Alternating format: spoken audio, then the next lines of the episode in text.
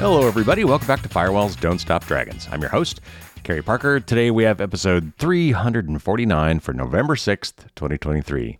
Only two months left in the year. Man, time just flies. Real quick before I get into the summary of our news topics today, uh, quick thank you to the listener who pointed out to me that uh, the link in my blog article was wrong for the TriProton article that I wrote it's really weird. It turned out the article never actually posted. I write these articles ahead of time, you know, my my blog every 2 weeks and I schedule them to post on Sunday nights and turns out the last two never actually posted. I mean, it's I've never had to check it before because they just always worked. So thank you to the person who emailed me about that and I'm glad I caught that and now I'll have to keep an eye on it until I figure out what's going on. So, as I said, we have a new show this week. We're going to start off with a note from Bleeping Computer about a 1Password sort of reach. It's not really something you should have to worry about, but I'll, I wanted to talk about it just so you know you don't probably have to worry about it. I got a couple articles about 23andMe. We talked about them recently because somebody had breached data and was starting to post some of it online. Uh, well, they posted some more data, and uh, so I want to catch you up on that. And I've got another article about 23andMe that will also help shed some light on you know, maybe why you might not want to use these services. Apple just fixed something that was supposed to have been working for many years and apparently wasn't working, at least not working well. Uh, it was a privacy feature that they've been claiming for a long time that they actually just fixed so that it now actually works the way it was supposed to work. Uh, I'll give you the details on that.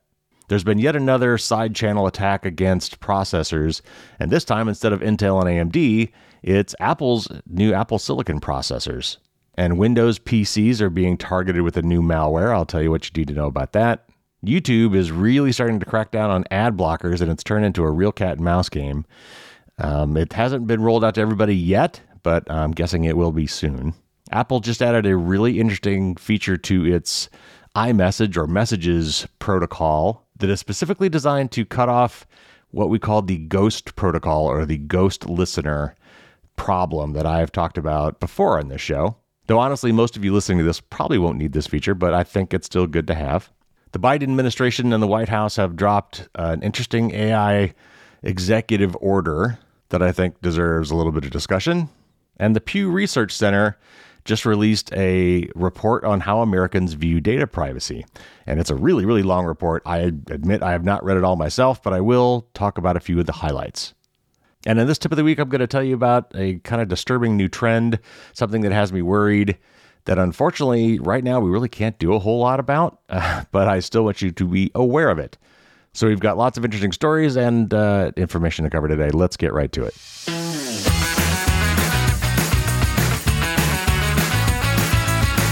All right, first up, this is about 1Password, and it's, uh, let me read this brief article from Bleeping Computer. 1Password, a popular password management platform used by over 100,000 businesses, suffered a security incident after hackers gained access to its Okta ID management tenant. And this is a quote from Pedro Canahuati, uh, the 1Password CTO. Quote, We detected suspicious activity on our Okta instance related to the support system incident. After a thorough investigation, we concluded that no 1Password user data was accessed. On September 29th, we detected suspicious activity on our Okta instance that we use to manage our employee facing apps. We immediately terminated the activity, investigated, and found no compromise of user data or other sensitive systems, either employee facing or user facing, unquote. On Friday, and this would have been like two Fridays ago, Okta disclosed that threat actors breached its support case management system using stolen credentials. As part of these support cases, Okta routinely asks customers to upload HTTP archive or HAR files to troubleshoot customer problems. However, these HAR files contain sensitive data, including authentication cookies and session tokens that can be used to impersonate a valid Okta customer. Okta first learned of the breach from Beyond Trust, who shared forensics data with Okta showing that their support organization has or was compromised. However, it took Okta over two weeks to confirm the breach. 1Password states that they have since rotated all of the IT employees' credentials and modified their Okta configuration, including denying logins from non Okta IDPs reducing session times for administrative users, tighter rules for the MFA administration users, and reducing the number of super administrators. Bleeping Computer contacted 1Password for further questions about the incident, but a reply was not immediately available. Okay, so this is actually uh, 1Password and a lot of these password manager companies actually make a lot of their money from enterprise users or from big companies, in other words. And so this article and Bleeping Computer in general tend to be focused more on B2B or business level stuff. So, but nevertheless, I would think that this could also have potential impacts on 1Password regular users like you and I. Like most breaches, uh, there were kind of in early stages here. We may learn more as time goes on, but so far this looks to be not an issue for end users, certainly not individual end users. And I will say that we have learned a lot about how these password management companies handle their data when the LastPass breach happened earlier this year. And 1Password is quite good. They seem to have better security practices than LastPass did. Um, they've got some extra security uh, functions in place that, that LastPass didn't have for protecting data vaults and things like that. So, anyway, the main reason I'm bringing this up is from what I can tell, that this is not going to be a problem for end users currently. Again, time will tell. Some of these breaches take time to investigate. Uh, but if you're seeing, you know, hair on fire, uh, clickbaity headlines about 1Password breach, right now at least, I wouldn't worry about it. All right, next up, I've got a couple articles here about 23andMe, and I'm going to start with this one about how 23andMe is looking to uh, basically sell access to its customers' DNA. And then we're going to talk about the breach and maybe what you can do about that. So, first of all, this is from Bloomberg, uh, and it says GSK PLC will pay 23andMe Holding Company $20 million for access to the genetic testing company's vast trove of consumer DNA data, extending a five year collaboration that's allowed the drug maker to mine genetic data as it researches new medications. Under the newer agreement, 23andMe will provide GSK with one year of access to anonymized DNA data from the approximately 80% of gene testing customers who have agreed to share their information for research. 23andMe said in a statement Monday. The genetic testing company will also provide data analysis services to GSK. 23andMe is best known for its DNA testing kits that give customers ancestry and health information, but the DNA it collects is also valuable, including for scientific research. With information from more than 14 million customers, the only datasets that rival the size of 23 of the 23andMe library belong to Ancestry.com and the Chinese government. The idea for drug makers is to comb the data for hints about genetic pathways that might be at the root of disease, which could significantly speed up the long, slow process of drug development. GSK and 23andMe have already taken one potential medication to clinical trials, a cancer drug that works to block CD96, a protein that helps modulate the body's immune responses. It entered the testing phase in four years compared to an industry average of about seven years. Overall, the partnership between GSK and 23andMe has produced more than 50 new drug targets, according to the statement. The new agreement changes some components of the collaboration. Any discoveries GSK makes with the 23andMe data will now be solely owned by the British pharmaceutical giant, while the genetic testing company will be eligible for royalties on some some projects. In the past, the two companies have pursued new drug targets jointly. GSK's new deal with 23andMe is also non exclusive, leaving the genetic testing company free to license its database to other drug makers. All right, so there's a couple things I want to circle back on. First of all, I'm not sure how it's possible to anonymize genetic data. I mean, your genes literally are you. I, it, there is no way to hide that. I can't imagine how that could be anonymized. Even if you take all the names off of it, if I've got your if I've got your DNA, uh, I should be able to identify you. So uh, I'd be curious to know how in the world they somehow keep that private. But another thing is, if you are a user of 23andMe, do you ever recall saying yes to using your genetic data for research? Because if 80% of their customers have agreed to this, I'm going to bet that it was somehow either automatically checked and you had to go back and uncheck it, or it was not clear what you were agreeing to. I, I find it hard to believe that 80% would volunteer that information. So if you are a 23andMe customer or have ever been, or somebody you know has been, you might go check your privacy settings and look for this one that says you agree to anonymously share this data with researchers. Now, I will say here that if if there is some way to really somehow do this anonymously, this obviously has benefits for all of us, right? I mean, this is the kind of thing we can do with, you know, the quantified self when we start gathering all this data about lots of people and run some AI magic over it and some other machine learning things. We should be able to learn a lot of very interesting and helpful things. Uh, we just have to do it the right way. And since I'm not really sure this data can be anonymized, then what we really need is regulation uh, on how and with whom this data can be shared. And, and, and right now, there's just nothing, which this next article, by the way, goes into. So let me, with that segue, let me read this next article. And this is from the Electronic Frontier Foundation. In early October, a bad actor claimed they were selling account details for the genetic testing service 23andMe, which included alleged data of 1 million users of Ashkenazi Jewish descent and another 100,000 users of Chinese descent. By mid October, this expanded out to another 4 million more general accounts. The data includes display name, birth year, sex, and some details about genetic ancestry results, but no genetic data. There's nothing you can do if your data was already accessed, but it's a good time to reconsider how you're using the service to begin with. In a blog post, 23andMe claims the bad actors accessed the accounts through credential stuffing, the practice of using one set of leaked usernames and passwords from a previous data breach on another website in hopes that people have reused passwords. Basically, it appears an attacker took username and password combinations from previous breaches and tried those combinations to see if they worked on 23andMe accounts. When logins worked, they scraped all the information they could, including all the shared data about relatives if both the relatives and the original account opted into the DNA relatives feature, which allows 23andMe users to automatically share data with others on the platform whom they may be relatives with. That's all we know right now. 23andMe says it will continue updating its blog post with new information as it has it. Genetic information is an important tool in testing for disease markers and researching family history. But there are no federal laws that clearly protect users of online genetic testing sites like 23andMe and Ancestry.com. The ability to research family history and disease risk shouldn't carry the risk that our data will be accessible in data breaches through scraped accounts by law enforcement, insurers, or in other ways we can't foresee. It's still unclear if the data is deliberately targeting Ashkenazi Jewish population or if it's a tasteless way to draw attention to the data sale, but the fact that the data can be used to target ethnic groups is an unsettling use. 23andMe pitches DNA relatives almost like a social network and a fun way to find a second cousin or two. There are some privacy guardrails on using this feature, like the option to hide your full name, but with a potentially full family tree otherwise available, uh, an individual's privacy choices here may not be that protective. 23andMe is generally one of the better actors in this space. They require an individualized warrant for police access to their data, don't allow direct access to all data, unlike GEDmatch and FTDNA, and push back on overbroad warrants but putting the burden on its customers to use unique passwords and to opt into instead of requiring account protection features like two factor authentication is an unfortunate look for a company that handles sensitive data.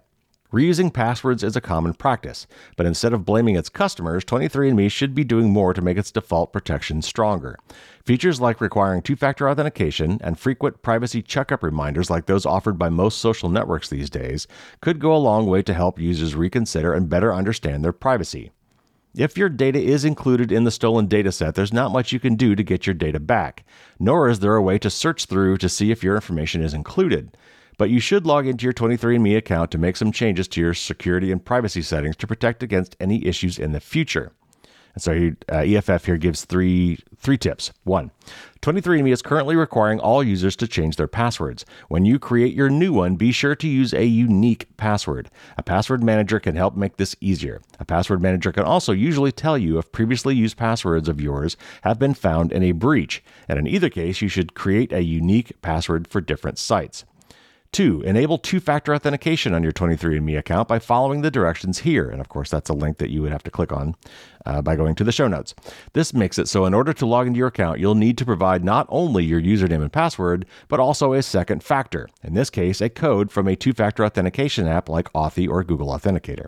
And finally, three, change your display name in DNA Relatives, that's that feature we talked about, so it's just your initials, or consider disabling this feature entirely if you don't use it.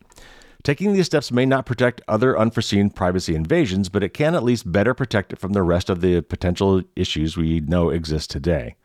If this situation makes you uneasy with your data being on the platform, or if you've already gotten out of it what you wanted, then you may want to delete your account. But before you do so, consider downloading the data for your own records. Our DNA contains our entire genetic makeup. It can reveal where our ancestors came from, who we are related to, our physical characteristics, and whether we are likely to get genetically determined diseases. This incident is an example of why this matters and how certain features that may seem useful in the moment can be weaponized in novel ways. So this article goes into actually more detail, and I encourage you to read it if you are a 23andMe customer, honestly, or even if you're any customer of any of these genetic services, because it likely will apply uh, to to you as well. Though the the exact procedures for getting your data, for example, uh, may be different. But I completely agree with this. Uh, and I think that's a good point that they make that if you've already used this service and you've already gotten out of it what you want, you know, you've already found the relatives that it knows about, for example, and you've already done the health checks and things that might give you insights into what risks you may have in the future. If you've basically gotten everything out of this service that you need, then maybe just download all the data that you've got for your future reference and then delete your account and make sure that they delete your data. And by the way, I'm still not convinced that this breach was done with credential stuffing, uh, which means there there may be some sort of bypass mechanism or something going on here. This person got an awful lot of data for someone who just did credential stuffing, and even though you know some of this data was supposedly scraped from users that used this DNA relatives feature, which should you know expand you know the the number of people quite a bit. I still find it kind of hard to believe, just from a pure number standpoint, that that many people had reused passwords and that they had been breached previously so that this user could use the, the those previous credentials. That that's an awful lot of data for just credential stuffing. So I, am not sure we've heard the last of this yet. So if I hear more about it, I will let you know. All right, moving on. This is an article about a Apple privacy feature, which I talked about on this show uh, way back when when it first came out, and I thought it was definitely interesting. Uh, however, it turns out that Apple's implementation left something to be desired, and it was not everything it was cracked up to be until now. Apple introduced a feature that would hide a user's permanent MAC address in 2020, but it's been virtually useless until iOS 17.1 thanks to a now patched vulnerability. When a device connects to a network, it performs a necessary handshake, sharing its unique MAC address. If an entity can access the MAC addresses accessing networks at a large enough scale, they could track users as they move between networks. According to a report from Ars Technica, Apple implemented a feature that would prevent MAC address tracking, but a vulnerability has rendered, rendered it virtually useless since it debuted in iOS 14. The private Wi Fi address feature is enabled by default and promises to assign a different MAC address to every unique SSID, which it did in practice and SSID is the Wi-Fi name. So, like you know, when you go to your phone and want to join a Wi-Fi network, that's the name that's displayed in the list of potential Wi-Fi networks. The problem is that the permanent MAC address that was supposedly being obfuscated by this feature was still being shared through port 5353 uh, over UDP. Basic MAC address sniffing was curtailed, but anyone looking could easily find the real MAC address, which presents a problem for those expecting this feature to work. The report suggests that this would have been a simple fix, and it isn't clear why Apple took three years to implement it. General users don't need to worry about this vulnerability, but anyone who needs to hide their MAC address and expected the feature to work could have had their MAC address compromised. Apple reports that the vulnerability has been patched in iOS 17.1. So this just goes to show that even with the best intentions, we can get things wrong. This was a really cool feature. I like the idea of it. It's you know anything that helps hide my ID and keeps me from of the potential of being tracked, uh, either by automated systems or by a you know a nefarious person, is great. And I touted this feature when it came out. But if you're you know if you do it wrong, you could still leak the information and. It, this wasn't egregious as it doesn't sound like. Like somebody would have had to to know how to do this and would have gone out of their way to do it. But nevertheless, it was a bug and it was something that took Apple a really long time to fix for some reason. But now it is fixed. And so next up, I've got another story about uh, Apple. Uh, you know, I'm an Apple fanboy, but when they get things wrong, we got to call that out too.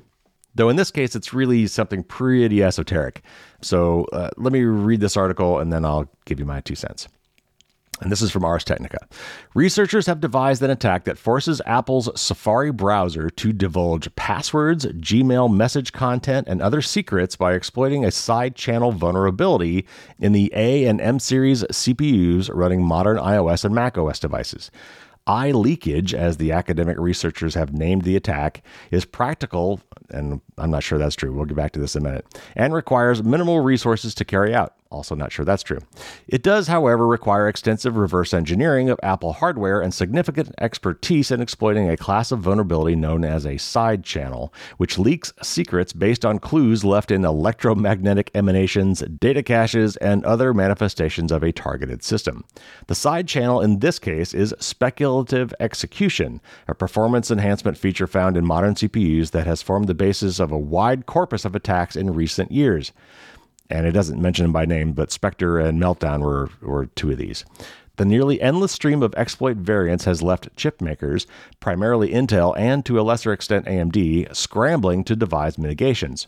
The researchers have successfully leveraged iLeakage to recover YouTube viewing history, the content of a Gmail inbox when a target is logged in, and a password as it's being autofilled by a credential manager or a password manager. For the attack to work, a vulnerable computer must first visit the iLeakage website. For attacks involving YouTube, Gmail, and other specific web properties, a user should be logged into their account at the same time the attack site is open. And the attacker website needs to spend about five minutes probing the visiting device. Then, using the window.open JavaScript method, iLeakage can cause the browser to open any other site and begin siphoning certain data at anywhere from 24 to 34 bits per second. While iLeakage works against Macs only when running Safari, iPhones and iPads can be attacked when running any browser because they're all based on Apple's WebKit browser engine.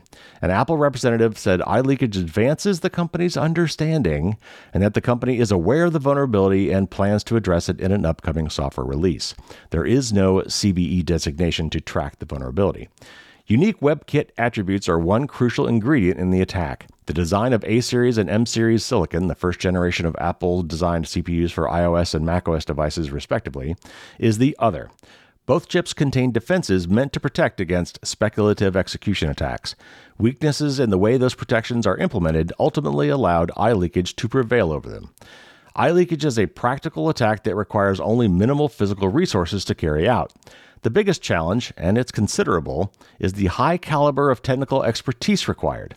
An attacker needs to not only have years of experience exploiting speculative execution vulnerabilities in general, but also have fully reverse engineered A and M series chips to gain insights into the side channel they contain. There's no indication that this vulnerability has ever been discovered before, let alone actively exploited in the wild.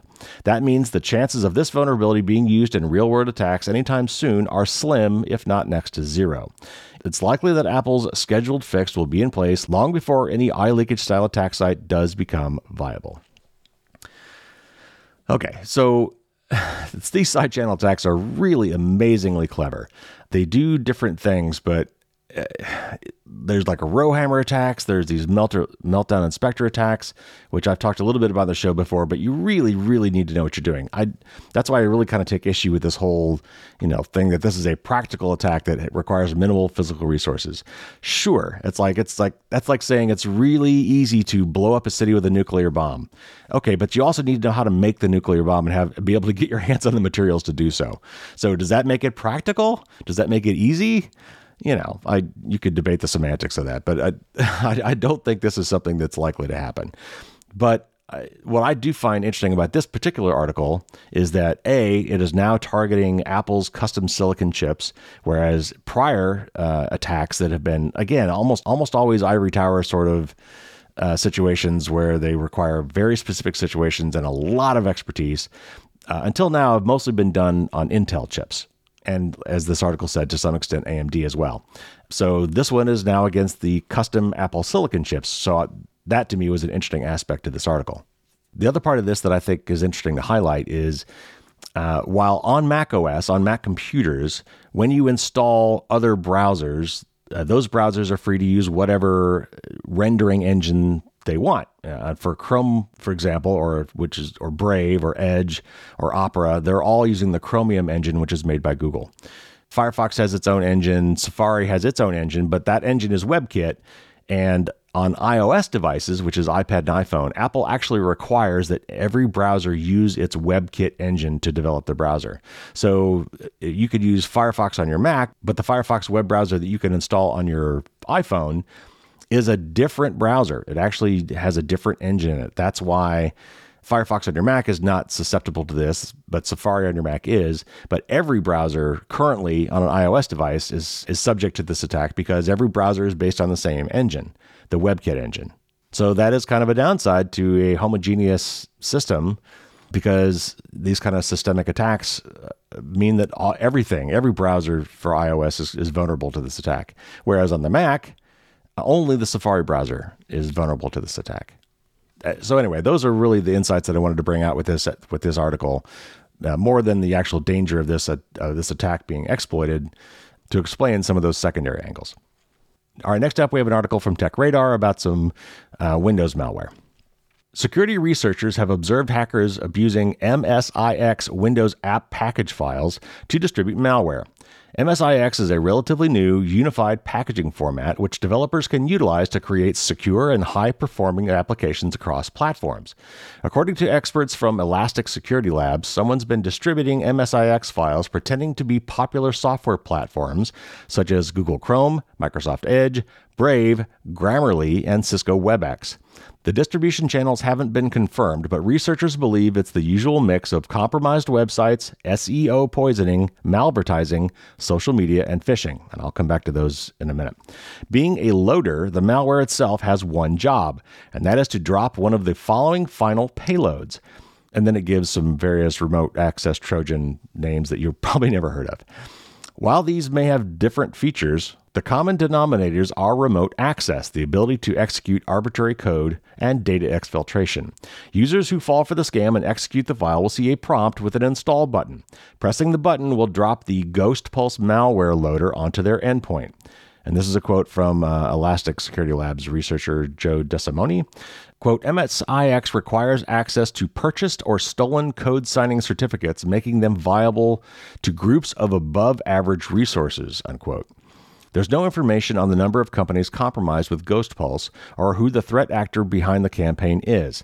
We also don't know what their end game is, but given the type of malware being distributed in the final stage, it's safe to assume this is either a financially motivated group or an initial access broker.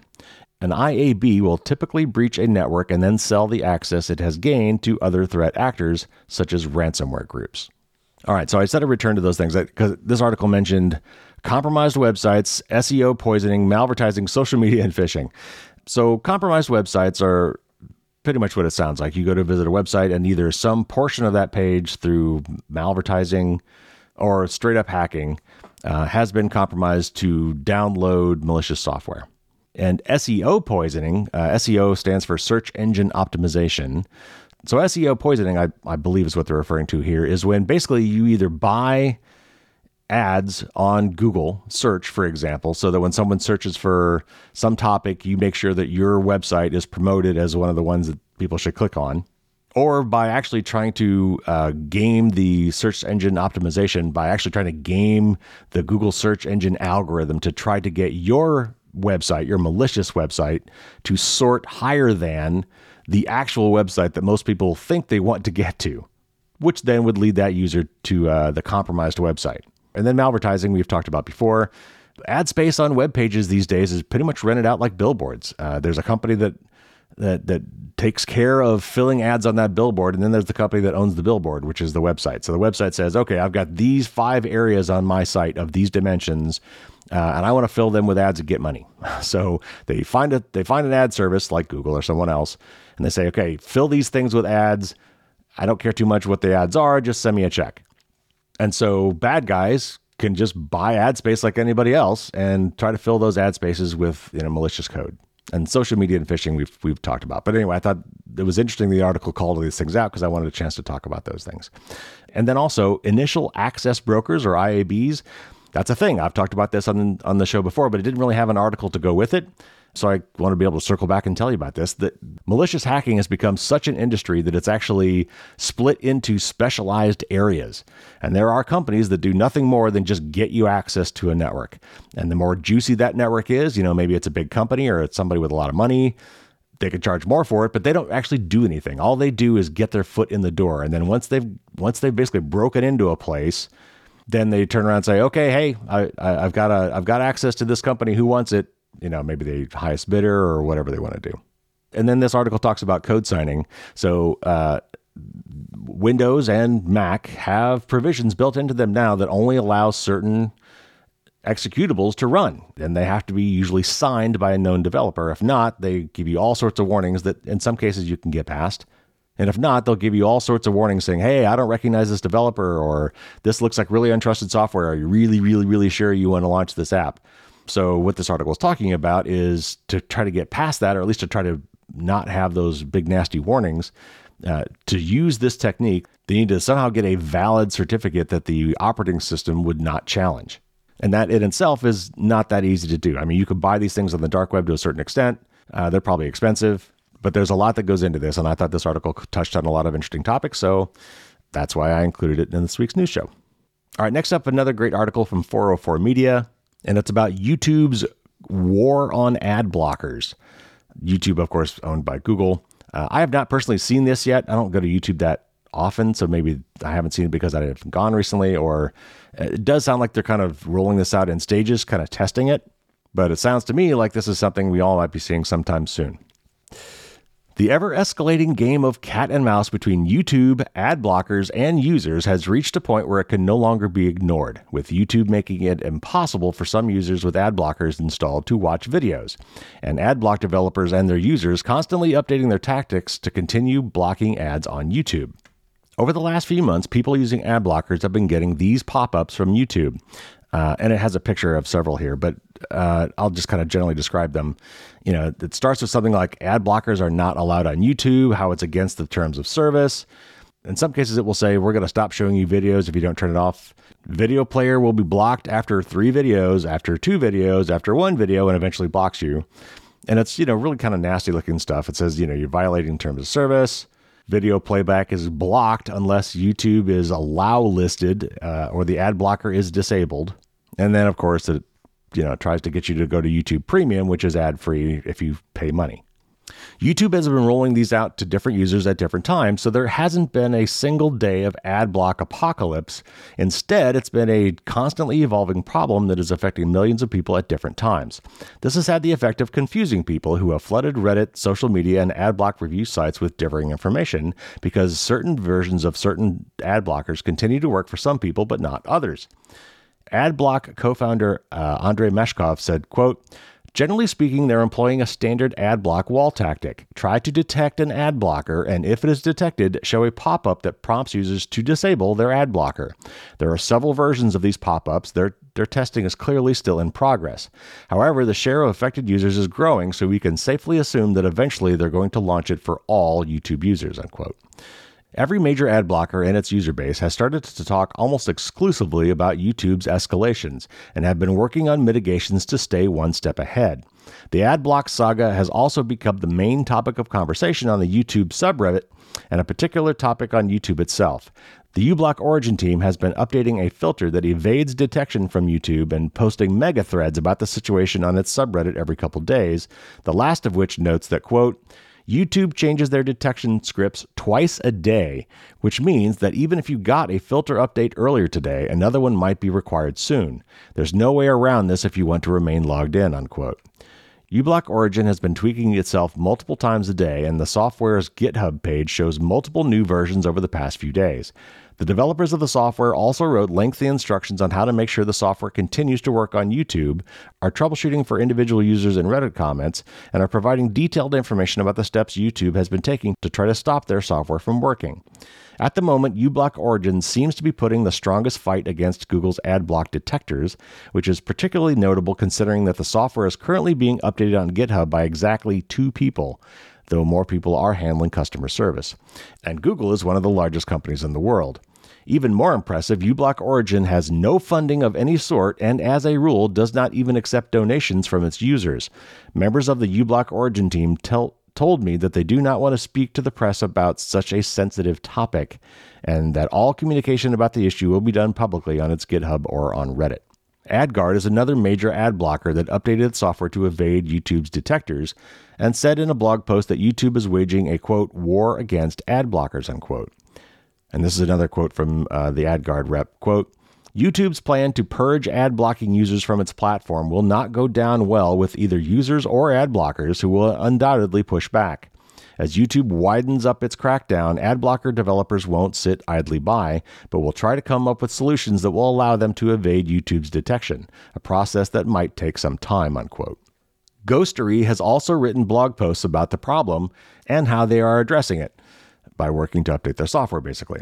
Stephen Ray, a mod of the Brave browser forums, but not a Brave employee, told users in a Brave community note, quote, Every web browser and ad block is encountering this message.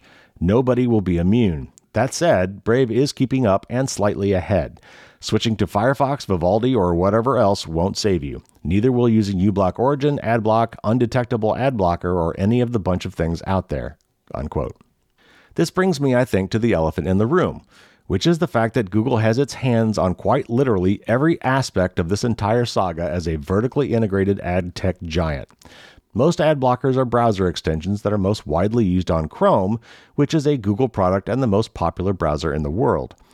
They are being used to block ads sold by Google, the largest ad company in the world. And they are specifically being used to block ads on YouTube, a Google owned website that is also one of the largest websites on earth. Adblock software can be distributed outside of the Chrome Web Store, but the fact remains that Google can and does ban specific extensions and classes of extensions from the Chrome Web Store. There was some protracted worry about something called Manifest v3, which is a framework for how extensions function on Chrome. Major ad blocking companies and software developers said that Manifest v3 would make it harder for their extensions to function and would restrict their capabilities. And the Electronic Frontier Foundation called it, quote, Another example of the inherent conflict of interest that comes with Google controlling both the dominant web browser and one of the largest internet advertising networks, unquote. Full rollout of Manifest v3 has been uh, delayed indefinitely, Google said earlier this month. This extreme power of the ad tech and online advertising ecosystem is one of the subjects of an FTC antitrust suit against Google. Google's influence over the ad blocking industry, not just the advertising industry, is controversial among ad block developers. Google famously paid AdBlock Plus to serve ads to its users, and AdBlock Plus has experimented with quote unquote acceptable ads to deliver to its users. AdBlock Plus's parent company, eyeo, just threw the Ad Filtering Dev Summit, a conference about ad blocking. Google was one of the sponsors. So, how does this end up? It depends on how much Google actually cares about this issue. Early indications are that it cares a lot. So we've talked about this on the show many times. Um, and for me, again, it always boils down to I'm okay in principle with watching ads, but I'm not okay with ads watching me. And that really, for me, is where a lot of this comes from. Uh, now, ads themselves can be extremely annoying. Uh, and that's part of what AdBlock Plus is trying to do there with its quote unquote acceptable ads. You know, it can't be, you know, super flashy and getting your attention and jumping all over the place and popping up over stuff. You know, those are the really, really annoying ads. So, you know, it's got some basic standards for what it considers an acceptable ad. And I am so personally sick and tired of ads. I definitely use an ad blocker. But there's more to ads than just looking at the ads. A lot of these ads also are laced with tracking mechanisms and fingerprinting mechanisms. So they are also tracking you. And finally, malvertising is a thing. We just talked about it. Some of these ads are not well policed, and a lot of times they are actually malicious. So I honestly have no qualms recommending to people who are the least bit worried about this to use an ad blocker. And I personally like uBlock Origin. It's great. I would love to talk to those guys on this show. I've actually tried to reach out to uh, Gorhill several times, and uh, I don't think I've gotten any responses yet. Or maybe he finally responded once and said he doesn't do interviews. These guys are kind of reclusive, but thank goodness they're out there doing what they're doing because uh, I love uBlock Origin. It's fantastic. So anyway, if you have not seen this yet, you may be seeing it soon. Uh, you know, obviously, if you don't use YouTube, you'll never see it. But this cat and mouse game, this uh, blocker versus ad war, is really heating up. All right, next up, this is from 9 to 5 Mac, and it's about a new feature that Apple is adding for security in its iMessages. Apple's new iMessage contact key verification, at first glance, seems to be a rather niche security feature, likely to be of interest only to the most paranoid or highly targeted individuals. But it could turn out to be a privacy feature that protects us all from government spying. That's because it seems almost custom designed to prevent a plan developed by the UK's equivalent to the NSA, the GCHQ. iMessage uses end to end encryption, which means that only the intended message participants can read the messages. Or more specifically, only devices used by intended message recipients can decrypt messages. That's an important distinction because an Apple server keeps note of which specific devices are allowed to decrypt messages. And if that server were compromised, someone could add another authorized device to those owned by participants. That device would then be able to decrypt messages the same way you currently get copies on your iPhone, iPad, and Mac. What contact key verification does is to enable message participants to check that this hasn't happened. You'd think Apple iMessage servers being compromised seems like a rather low risk, but the company is likely less concerned about private hackers and more concerned about government spy agencies. This is the reason that WhatsApp and Signal already have similar protections of their own. All of this goes back to the quote unquote ghost proposal made in 2019 by the UK's Government Communications Headquarters, or GCHQ, the, UC, the UK equivalent to the NSA. Governments around the world have been trying to compromise end to end encryption for a great many years, but have so far been stopped by the argument that you can't create a backdoor for use by the good guys without that weakness being detected and exploited by the bad guys. But GCHQ came up with a plan that I think qualifies for the term evil genius. Here's how the ACLU described it. And so this is a quote from the ACLU. Quote, it's relatively easy for a service provider to silently add a law enforcement participant to a group chat or call. The service provider usually controls the identity system and so really decides who's who and which devices are involved. They're usually involved in introducing parties to chat or call. In a solution like this, we're normally talking about suppressing a notification on a target's device, and probably those they communicate with. In short, Apple, or any other company that allows people to privately chat, would be forced to allow the government to join those chats as a silent, invisible eavesdropper. In other words, GCHQ or the NSA tells Apple to add an extra device which would appear to belong to you or another participant in the chat, and that device would get decrypted copies of all the messages without anyone in the chat being any the wiser. Apple, Google, Microsoft, and 44 other organizations and security experts signed an open letter condemning the Ghost proposal, but there remained the possibility that they could be secretly forced to do it, with a classified court order, for example. Normally, there would be no way for any of us to know that it happened. But contact key verification changes that. Now we have a method to verify each individual device in the chat. It's unlikely that many people will bother to use the new feature, but now that it exists, it essentially makes the Ghost proposal pointless, because anyone who's likely to be targeted by government surveillance would use it. Because contact key verification renders the Ghost proposal useless, Apple is effectively telling government spy agencies not to bother trying it. And that ultimately protects all of us by maintaining the integrity of end to end encryption. So yeah, this is this is great. Uh, I'm really glad they did this, and this, and as the article said, Signal has done this for a long time. And basically, what it says, if there is a new authorized device added to a chat, it gives you a pop up and says, you know, at least lets you know that this has happened. And then you could talk to your friends like, hey, wait a minute, I just see there's a new device here. Did you just get a new iPhone or did you just get a new computer? And if they say no, then that would kind of indicate that there's some unauthorized device pretending to be an authorized device that was added to the chat. I haven't tried this yet myself, but my hope is that uh, this dovetails with the lockdown mode, uh, and I would hope that in lockdown mode, that if this were to happen, that it would not allow that device to be added without first being approved. Now, I think all it really does is just give you a notification. So, what you would see if you have this feature turned on, and I not, this article makes it sound like it's an optional thing to turn on. Uh, but if you have this turned on, it sounds like what you would see is a notification saying there's been a new device that you know was previously unknown to be associated with this user that has now been added to this chat, and it just gives you a warning. Uh, but again, I would kind of hope in lockdown mode that it would actually default to not adding that device and not allowing that device to be added unless it was approved by one of the other people in the chat uh, that already has a device that was known to be authorized for that user. All right, next up, uh, this is from Mashable, and this is about a new White House executive order on artificial intelligence that I think is interesting. Uh, and this article summarizes uh, what it thinks are the 10 most important things, and I'll just run through them here briefly. The White House just announced a thunderous executive order tackling AI regulation. These directives are the quote strongest set of actions any government in the world has ever taken unquote to protect how AI affects American citizens, according to White House Deputy Chief of Staff Bruce Reed. The Biden administration has been working on plans to regulate the untethered AI industry. The order builds on the Biden Harris blueprint of an AI Bill of Rights, as well as voluntary commitments from 15 leading tech companies to work with the government for safe and responsible AI development. Instead of waiting for Congress to pass its own legislation, the White House is storming ahead with an executive order to mitigate AI risks while capitalizing on its potential. With the widespread use of generative AI like ChatGPT, the urgency to harness AI is real. What does the executive order look like? How will it affect AI companies? Here's what you need to know. And it's going to give us 10 different things here. The developers of powerful AI systems, for example, OpenAI, Google, and Microsoft, must share the results of their safety tests with the federal government.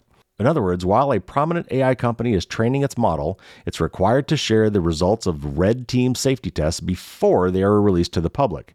And we've mentioned this before the red team is security researchers acting as bad guys, seeing if they can penetrate uh, systems.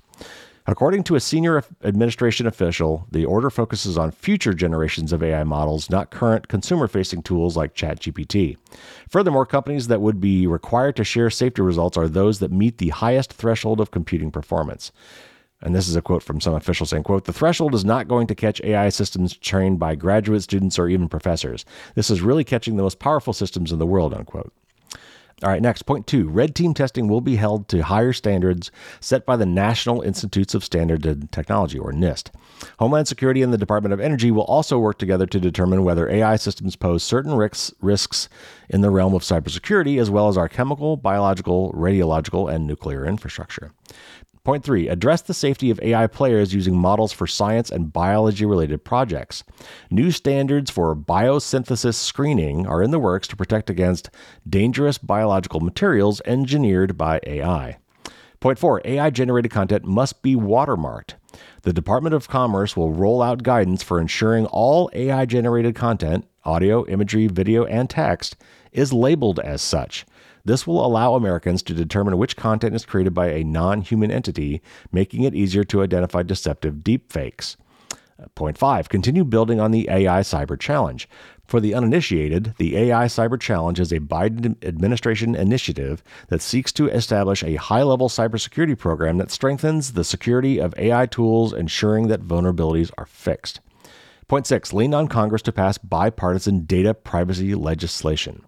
The executive order is a message to Congress to speed things up. Biden is calling on lawmakers to ensure that Americans' privacy is protected while prominent AI players train their models. Children's privacy will be a primary focus. Point seven, dig into companies' data policies. The White House says that it will evaluate how agencies and third party data brokers collect and use commercially available information, meaning public data sets. Some personally identifiable information is available to the public, but that doesn't mean AI players have free rein to use this information. Point 8 Tamp down on discrimination exacerbated by AI. Guidance will be rolled out to landlords, federal contractors, and more to reduce the possibility of bias. On top of that, the government will introduce best practices to address discrimination in AI algorithms. Plus, the Biden administration will address the usage of AI in sentencing regarding the criminal justice system. Point nine, attract top global talent. As of today, the AI.gov site has a portal for applicants seeking AI fellowships and job opportunities in the U.S. government. The order also seeks to update visa criteria for immigrants with AI expertise. And finally, point 10 support workers vulnerable to AI developments. The Biden administration will support workers' collective bargaining influence by developing principles and best practices to protect workers against potential harms like surveillance, job replacement, and discrimination. The order also announced plans to produce a report on AI's potential for disrupting labor markets. Okay, so I, I thought that was interesting. You know, it starts off by saying this is a new regulation bombshell. Again, that's that that's that's clickbaity. Executive orders can only go so far. I've obviously I've heard pros and cons from this from various people. Most of the people that I respect who have kind of given a quick thumbnail review of this have said it's a good thing. I would tend to agree. I think anything that moves the ball forward is good. We've got to try something. We can't just do nothing. Uh, so we need to start doing things, and if we find that certain things are more effective than others, then we should tweak what we're doing. Uh, but we've got to start somewhere. And this, I think, is a good start. And if nothing else, is it raises a lot of awareness. I'm particularly interested in things like the watermarking. I think that will be interesting. I think the AI Cyber Challenge, which we've talked about on this show before, has a lot of promise. Obviously, we need data privacy regulation. This is something that I say almost every week. But the Biden administration saying we need it is not going to really change matters. We really need Congress to get off their butts and get something done. But I also think it's a good idea that we really think ahead about how AI may be affecting the labor market, uh, affecting people's jobs, and where you know mechanization and industrialization in the past may have affected you know labor workers more. AI is going to affect everybody. So anyway, t- take it for what you will, but I think it's a I think it's another good step, and I'm glad they're doing it. All right, last up, Pew does a lot of research stuff, and I guess back in 2019 they did a big study on privacy, and they've just refreshed it, so now they can kind of get some comparisons of how you know people's views have changed in that intervening time. Uh, it's a really really long article. I have not read it all myself. Uh, it does have some interesting points that it kind of starts off with, and I'm just going to kind of give you some of those highlights here. But uh, uh, I plan to go back and read the whole thing at some point. And uh, if you're interested in privacy at all, it's certainly from a policy standpoint, I highly recommend that you go to the show notes and click on the article. So I'm, I'm not going to read this so much as just kind of talk about some of the main things. There's a lot of charts and graphs in this. Uh, one of the questions they asked are Are you concerned about how blank uses the data that they collect? Uh, and the blank is filled in with either companies or the government. And 81% of people were concerned about how corporations collecting data but only 71% were concerned about the government. I thought that was interesting. And I've, I've actually done a similar survey in a lot of my classes. Uh, I teach a class on security and privacy, and I've probably taught it maybe 10 times now. And I asked this question in a pre class survey. And I get a lot of the same responses. A lot of people seem to be much more concerned with corporations uh, and their data than governments. Though corporations can't throw you in jail. the corporations can't, you know, fine you uh, you know, the government has a lot more power over you. And it turns out that because companies are collecting a lot of this data, governments are just going around the Fourth Amendment and buying that data directly from these companies. So to me, they're inextricably linked. But it's interesting to see people's perception of that. Another thing that the article talks about is that a lot of Amer- Americans now are concerned about the use of data, and it's uh, in particular, uh, they've done it based on party affiliation, and then while people that are self-reported Democrats have been concerned about this for a while, people who identify as Republicans have gotten much more concerned about it since the the 2019 survey. It was 63% then and 77% now. This article uh, asks some questions about AI, uh, and it says that 70% of people have little to no trust in companies to make responsible decisions about the, how they use uh, AI tools. 81% feel that this information is going to be used in ways that they wouldn't be comfortable with or in ways that weren't originally intended. Uh, and yet, 62% of Americans, you know, think that AI has a lot of potential to do good things. To make, the way they put it is to make life easier. A lot of people are really frustrated by these things. 61% basically are skeptical that you know anything they do will make any difference on guarding their privacy. 37% feel overwhelmed by trying to figure out what they need to do. I'm actually surprised it's that low. They also says that 29% of people feel that privacy is not that big of a deal. I find that hard to believe, but that may be. But only 21% of people are confident that uh, those who do have access to that personal information will do what's right with it. Of course, this is no real surprise, but 56% of people either almost or almost always click agree without reading privacy policies. And only 18% rarely or never do that. I'm surprised that it's, that it's even that high. I can't imagine 18% of people actually read privacy policies before clicking OK. There's just no way. It's almost impossible. They're too long and they're almost impossible to understand. They asked some questions in here about password management. They say that 41% of Americans said they always or almost always uh, write down their passwords, which is fine, by the way, if you keep it someplace safe and you maybe don't label what they are. 34% of people save passwords in their browser, which browsers aren't great at security. I would much rather you use a password manager, but I'd also rather use a password manager because you can have the manager generate those passwords, not just save them. So they're guaranteed to be unique and strong. And then the 21% of people, instead of trying to remember their passwords, just reset them. I've, I've, I've heard a lot of people doing this. Like instead of trying to remember what their passwords are, they come up with some great password, then they forget it and like, eh, I'll just reset my password again. And they, and that, that's their password management system. And the other thing this breaks down, and I'm not going to try to describe it all here, but there's a lot of variations on this based on your age. You know, what different demographic groups do uh, in these situations varies quite a bit depending on how old you are. So the only other one I'm going to quote here really quickly is uh, is that from 2019 till now, according to the survey, uh, password manager use has gone from 20% up to 32%. But, and this is another case where the age thing comes into play, those between the ages of 18 and 29, 49% said they use a password manager. So, anyway, again, there's a lot more stats in there. I've not read them all myself. If you're curious, you can find the link in the show notes. All right, so now it's time for the tip of the week. And this week's tip, unfortunately, unfortunately, there's not a whole lot you can do about it. So this is kind of more of an informational tip of the week.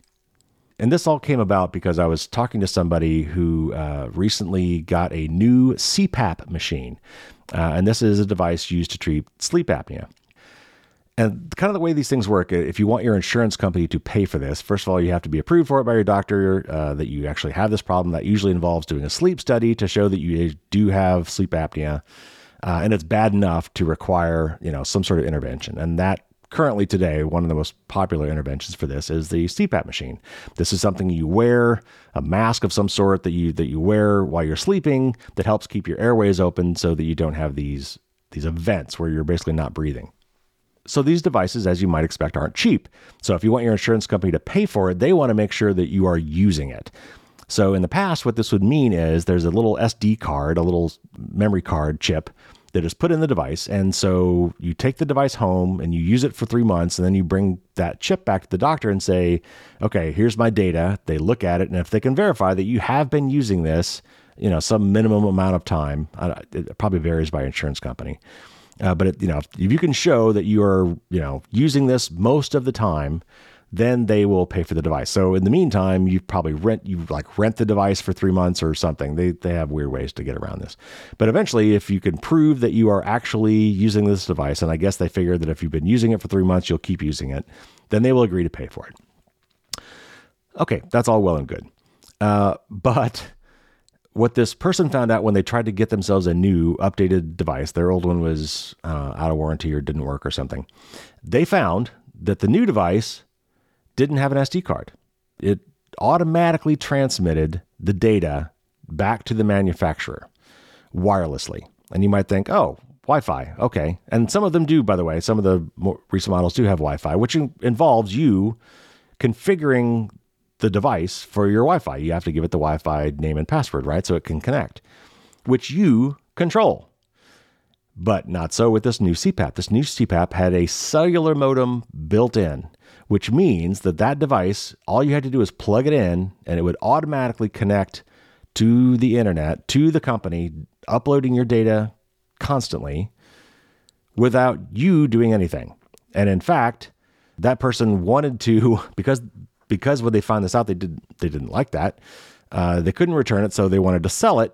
And they said, well, you can't really sell it because this device has also been pre-configured for you. Like your prescription was already pre downloaded into it, and this device is associated with you, and there is no way for you and again this is what the this is what this is hearsay. This is what they told me. This is what they told them the the support person they were talking to. Uh, so take you know take that with this with a grain of salt. This may not be precisely right but the understanding was that the user the person who had the machine could not remove the prescription or the identification associated with that device could not wipe it and sell it uh, to somebody else. But here's the part that, that about that that bothers me, and that is the fact that this device was going to connect to the internet and upload data with zero interaction by the owner, the purported owner of that device. And this is not the first thing that does this. Your car also does this. If you buy a modern car, all modern cars come with a built in cellular modem that is constantly updating telemetry data from your vehicle to the manufacturer. And this is true whether or not you pay for uh, like the hotspot Wi Fi service or not. Like sometimes there's a subscription or a one time fee where you can basically get access to this so that the people in your car have Wi Fi when they're driving, and that Wi Fi is funneled through this cellular modem to the cellular network to the internet. Whether or not you pay for that feature, your car almost guaranteed, if, it, if it's any recent vehicle, already has a cellular modem built in. It's already connecting, it's already sending data without you doing anything. You have no control over that. And just one more example I recently got a Tesla Powerwall, which is basically a whole home battery. I'd already had solar panels, um, but contrary to popular belief, you actually can't really utilize those solar panels when the power is out without having a battery because you're not, they don't want these solar panels pumping you know, potentially extra electricity out into the network where linemen are trying to repair things and they might get zapped. At least that's what they told me uh, when I asked about it. So you need a battery in order to basically get the most use out of your solar panels when the power goes out. And my Tesla Powerwall had a little antenna on it. And I and when they were installing it, I was talking to the guy and it has a built-in cellular modem. Now, it did want me to connect that battery to my Wi-Fi, and I put it on my guest Wi-Fi network so that it could talk to the internet, uh, but not necessarily be on the same network as my computer. But uh, that cellular modem is used as a backup. So even if I were to say, you know what, I don't want Tesla getting any of my information, even if it you know is perhaps helpful information, so I'm not going to configure the Wi-Fi or I'm going to cut off my Wi-Fi. Doesn't matter. That battery actually has a built-in cellular modem and it can get on the internet anyway. So here's the point of this whole thing. Cellular modems are cheap and getting cheaper. That's very simple electronics. It doesn't cost a lot of money.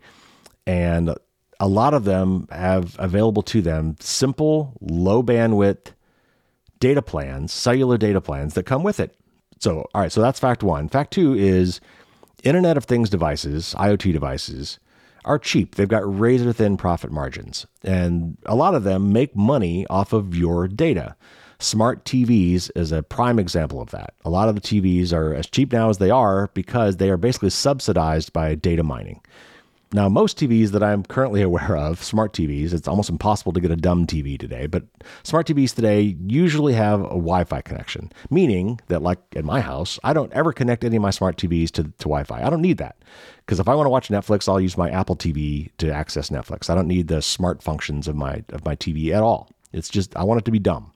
But my guess is that in the future, as these cellular modem chips get cheaper and cheaper, uh, and data plans associated with them, which are usually like 3G, maybe 4G. They don't have to be super fast. And so, therefore, they could be cheap. And it's a great way for cellular networks to still get some usage uh, and make some money off of their older cellular technologies. These IoT devices that we're buying are going to come with cellular modems built in, and they're going to be pre configured to connect to the internet. We will not have a way to block that because they're not using our Wi Fi, they're not using our internet They've already got their own data plan, they've already got their own cellular modem. They will just talk to the internet. And because we have no privacy laws in the US, it'll probably do it without necessarily requiring your consent uh, or even your knowledge to do it. And honestly, there's not a lot you can do about that unless you want to try to make your home a Faraday cage, which, by the way, is basically impractical. There's really no way to block these signals. And so my concern is we're going to start seeing a lot of IoT devices that are monetizing your data and you may not even know it. And you would have no control over it because you can't stop it from connecting to the internet. So it's a little bit of a depressing tip of the week, but it's more informational. I just wanted you to be aware that this is happening and keep an eye out for this as you're buying more modern IoT devices and looking really carefully to make sure that there's not some sort of a cellular connection going on that doesn't even require connecting to your Wi Fi, meaning that you can't either elect not to connect it to your Wi Fi, nor will you have the power built into your router to uh, block it with outgoing firewall rules or you know, things like NextDNS or a Pi-hole. Um, it bypasses all of that. So, anyway, your tip of the week is just knowledge this week. Be aware that this is almost certainly coming. So, there you go, your news and your tip of the week.